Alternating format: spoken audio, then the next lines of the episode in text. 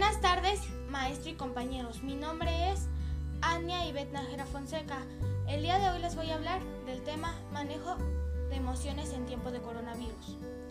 Hoy por hoy, es prácticamente imposible no hablar de otro tema que no sea el coronavirus. Se trata de un tema que está provocando gran preocupación y malestar emocional en la población, ya que genera en nosotros una variedad de emociones desagradables como confusión, incertidumbre, miedo, pánico, etc. Y además le sumamos el estado de confinamiento.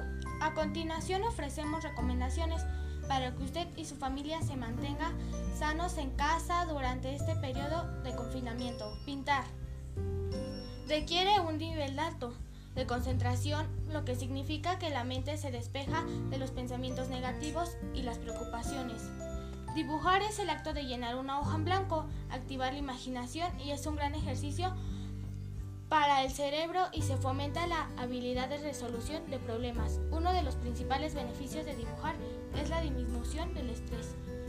Meditar. A veces tomarse un tiempo para reposar y reflexionar sobre todo. Si usted es una persona muy activa, puede ser una gran utilidad ya que refleja la mente. Puede ser un tablero de mantener creatividad, la salud, Realiza actividades para mejorar. Hábitos para tener una buena salud creativa.